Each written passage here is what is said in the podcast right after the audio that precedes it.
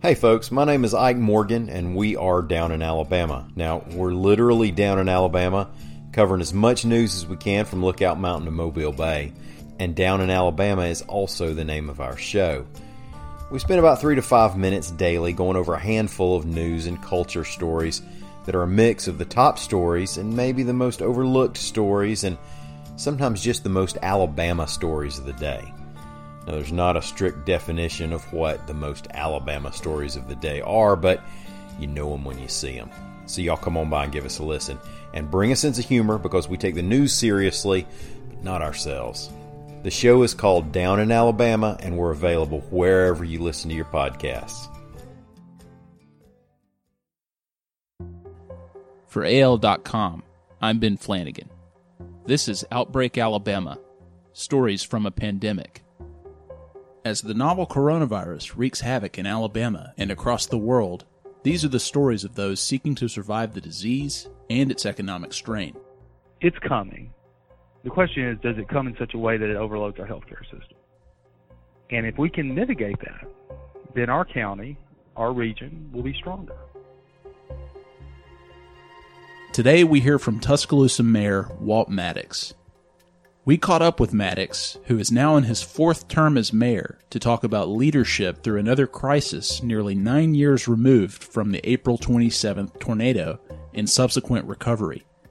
We also addressed the financial toll that the coronavirus could have on his city and Alabama's late response to COVID 19, and how he remains hopeful through another difficult period in Tuscaloosa. On March 26th, citing a rapidly developing situation, Maddox issued an executive order to extend a citywide curfew to 24 hours, more than a week before Governor Kay Ivey issued a stay at home order for Alabama that began on April 4th. Good afternoon, or good evening, rather. Uh, thank you for coming out on such late notice. I come to you tonight with very serious news, but I don't come to you as mayor. I come to you tonight as a husband to Stephanie and a dad to Eli and Taylor and the son of Robert and Diane Maddox that grew up in Idlewood in East Tuscaloosa. And it's clear to me that we must act, which is why that I have signed an executive order which has the concurrence of the Alabama Department of Public Health. And this executive order will be extended will extend the public safety curfew for Tuscaloosa residents to 24 hours a day. Tonight we have moved past a green light to a yellow light. If the negative trends that we see continue, we will move to a red light, which will mean we will have to shut down Tuscaloosa. Maddox has since held several virtual press conferences and town halls featuring local medical officials and others to discuss the coronavirus impact. Welcome to another Mayor's Town Hall virtual town hall meeting. I am joined by Jackie Wassa. We know her well. He's also filmed himself and others venturing out to Tuscaloosa restaurants to buy meals and encourage the community to support small businesses during the crisis. Tuscaloosa, hang in there. Uh, Hokkaido, thank you for a great meal. Go order carry out from Hokkaido, all of our local uh, restaurants. Let's help them during this critical time. Uh, stay tuned. Maddox is a senior fellow with the program on crisis leadership at Harvard University's Kennedy School of Government. As of Tuesday, Alabama had 1,980 COVID 19 cases, with 50 reported deaths. There are currently 31 confirmed cases in Tuscaloosa County.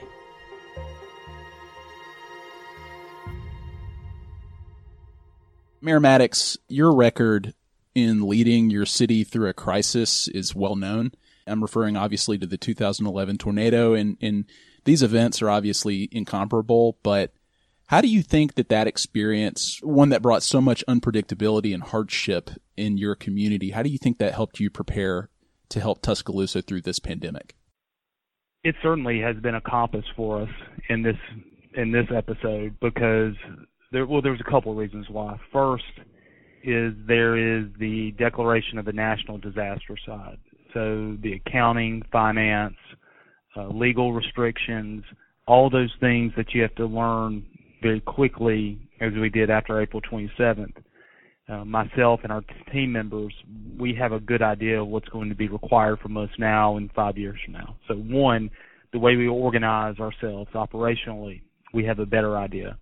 Number two, is we have the understanding of the critical focal points in any sort of emergency operation. And what I've seen this time is we're more seamless in our operations. We are more defined in what we need to do every day, and there is less confusion. Now, certainly, there are differences. This reminds me more of preseason football practice, where you're getting ready for your opponent. You actually have time to truly prepare. So we'll see in three to four weeks, you know, the work that we put in. Does it help flatten the curve? Does it save lives? We'll see. But I, I do believe that the work that our team has done will save lives and that we will be as effective as possible in responding to this pandemic. Now, that being said, this may be harder. And the reason why is, unlike April 27, 2011, although Alabama was certainly impacted with 40 plus counties being declared presidential disaster areas, the nation was not. And so we were able to get a quick influx of federal aid.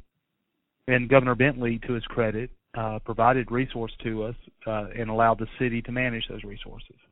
This time around, the entire nation is being stretched, and our state is being stretched. So we will literally be on our own, and we're preparing as such. And if we're able to get help from our federal and state partners, that certainly will be a great thing. But I think we all go into this knowing that this is a crisis moment for our nation, and communities are going to have to fight for themselves to come out the other side better. You were a busy person before this ever started, and, and I can only imagine what it's like now. Can you take me through your typical day right now from when you wake up until you go to bed? well, and, and this was even before this started, but I, I typically wake up at 4:30. I do an hour's worth of uh, emails and, and drink a cup of coffee or two then go exercise, get to the office between 7 to 7:15. And now for most of the day, I'm at our operations center at the amphitheater, and meetings involve employee issues related to the coronavirus, policy issues, uh, legislative issues with the city council, and just the day-to-day operations of the city as we've had to turn the way we work upside down in the last three to four weeks. And it's also a measure of working with community stakeholders like the University of Alabama, Druid City Regional Medical Center, the County Commission, and and the City of Northport. But they're they're long days. I mean, there's no getting around it. And you know, we went a stretch of about 17 days in a row that uh, we worked every single day, and then we were this weekend able to get some time off, which was good for our team. But it's intense right now because we know what's coming. We know people's lives are at stake and to personalize it even more, when I go to work every morning, I'm fighting for Stephanie, I'm fighting for Taylor, I'm fighting for Eli, I'm fighting for my parents. We are all targets of this, and our healthcare system is a target of it. So all the work we do every day goes into having Tuscaloosa ready to meet this moment. Well, and you've been active on social media too, often directly answering people's questions about closing non-essential businesses and even shutting down the city with you often explaining that the city has limited power to do things like that. And I wonder how difficult has that made it for you and the city government to remain proactive in fighting coronavirus and keeping the community safe? And what measures have you taken to sort of get around it? Well, we certainly have stretched ourselves as much as we can, and we appreciate the support that we have received from the governor and the attorney general's office in protecting our community.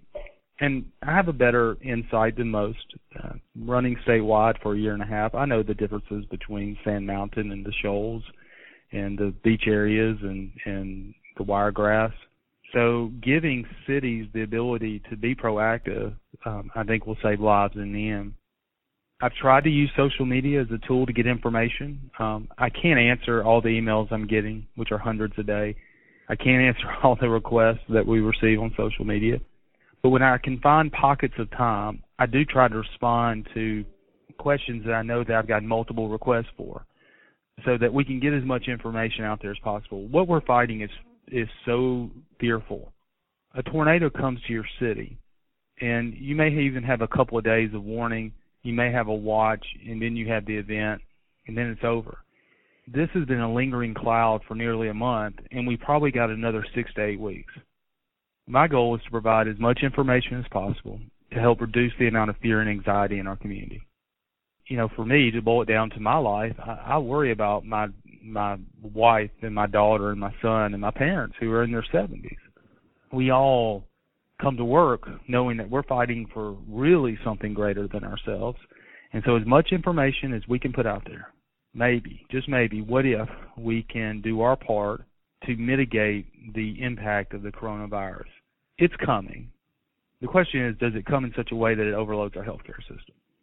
And if we can mitigate that, then our county, our region will be stronger. Well, and almost 81,000 people filed for unemployment in Alabama last week, according to the Alabama Department of Labor.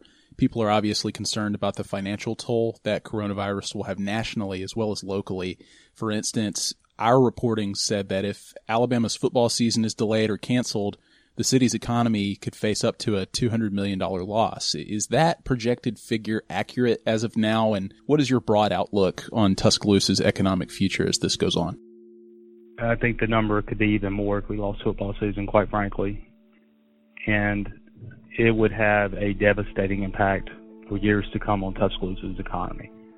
And if you think about it, Tuscaloosa, Auburn, Orange Beach, Gulf Shores, we're probably the four cities that stand to lose the most in all of this, either because of losing tourism or losing the impact of college students in football season, and just not football season springtime was a big loss for us. Graduation, gymnastics, softball, baseball, all those things grow your economy. And then you think about 25,000 plus students leaving Tuscaloosa. Forget just the impact on the census and what that's going to do. But that is a half billion dollar annual spending that just left your community that may not come back. Now, certainly we will recover some of that. But that in and of itself, now certainly it was the right decision because you always choose lives over livelihood. But that's an economic depression in and of itself. Auburn and Opelika will likely face the same issue. I know from talking to their mayors, they do. And then you think about the coastal impact. So for us, it's not as if our, uh, it's not only that our economy stopped, it's that we took massive population loss. If you took the number of students that we lost out of Tuscaloosa, that would be the 24th largest city in the state. That's larger than 439 remaining cities in the state of Alabama. To give you some sense, it's like losing Pelham. It's like losing Troy. It's like losing Mountain Brook. That's how much we lost. And so it is going to be a real challenge for us. Um, it's a challenge we will meet because we don't lose in Tuscaloosa. And we are strong financially, which to me is, I'm so proud of because after April 27th, we had the cash flow over $50 million. We paid back our reserves, and now we're going to meet this challenge. But we are in store for some very difficult times. Make no mistake about it. And so our team is trying to bifurcate between the healthcare crisis and the economic crisis. And it's going to be the greatest challenge of our lifetimes here at the city of Tuscaloosa, but we're going to meet it. We have no choice. It's what's demanded of us, and we're going to meet it. On Friday, Governor Ivey issued a stay at home order for Alabama after previously resisting calls for a statewide shelter in place that most states had already imposed, including the states that border Alabama. So I'm wondering, what is your feeling about the state's response to this crisis so far, and how do you think Tuscaloosa's effort might differ from that? Well, I certainly believe Tuscaloosa was on the forefront of taking action and that is because the governor and attorney general actually gave us the ability to do it, and so the, they should be commended for that, and the governor should be commended for that. Are there things that I believe certainly could be done different? Absolutely, but I don't think it does anyone any good at this point in time to question it. The governor has an immense responsibility. She can't focus just on the city limits of Tuscaloosa. She has to focus from Huntsville to Mobile and needs and and and crises are different in every community.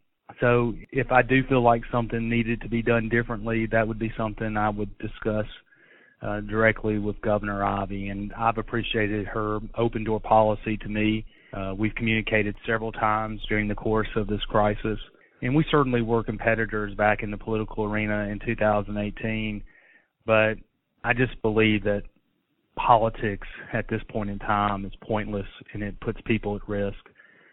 We are going to work with all of our partners in trying to save as many lives as possible. And I commend the governor for continuing to listen to mayors. Uh, she's had several conference calls with us. We've all had several individual conversations with her. And her and her team are listening and they're trying to balance the immense needs of our state. And I give Governor Ivey great amount of credit for giving mayors like myself the freedom to do what we can within Alabama law. And I certainly believe that from our conversations, she is extremely concerned and she is going to do everything within her power to make Alabama safe. When this is over, we will have plenty of time to judge what went right and what went wrong. But now I think everything we do needs to be forward leaning or or it's wrong. It's just wrong. We can't put politics ahead of people at this point. And let's face it, there is not a perfect science to this. This is the first time in a hundred plus years our country has been through something like this.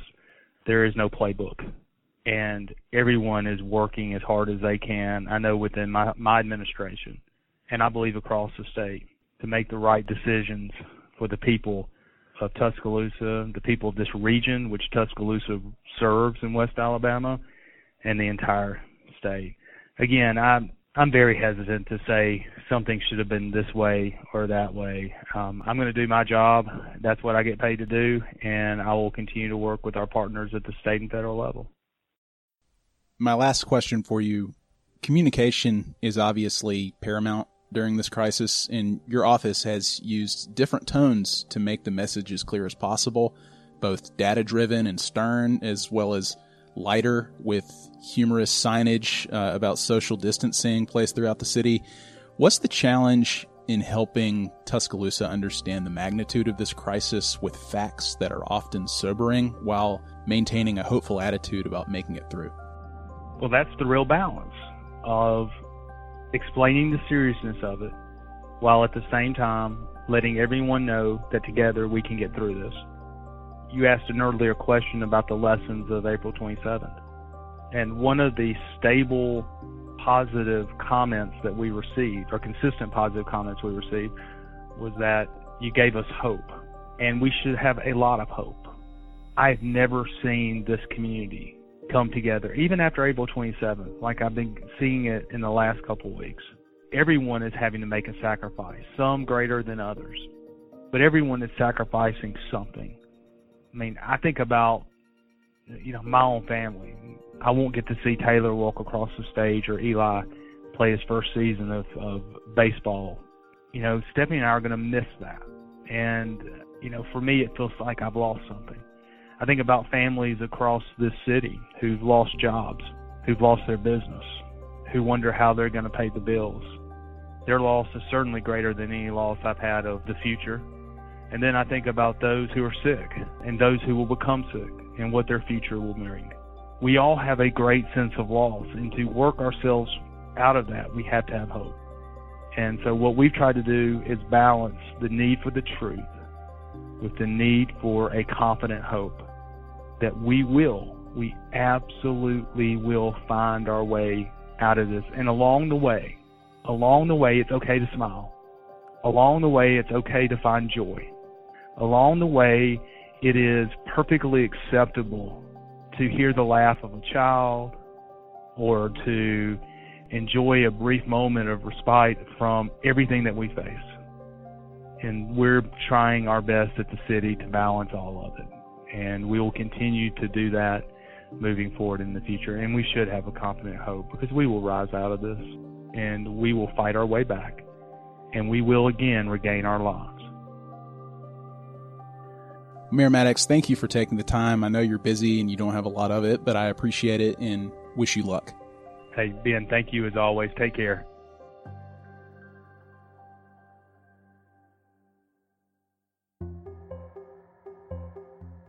If you or anyone you know is affected by coronavirus and want to share your story, please email bflanagan at al.com. That's B F L A N A G A N at AL.com. For all of our coverage on the outbreak and how it continues to impact Alabama, visit AL.com slash coronavirus. If you like the show, please rate us and write a review. Thanks for listening.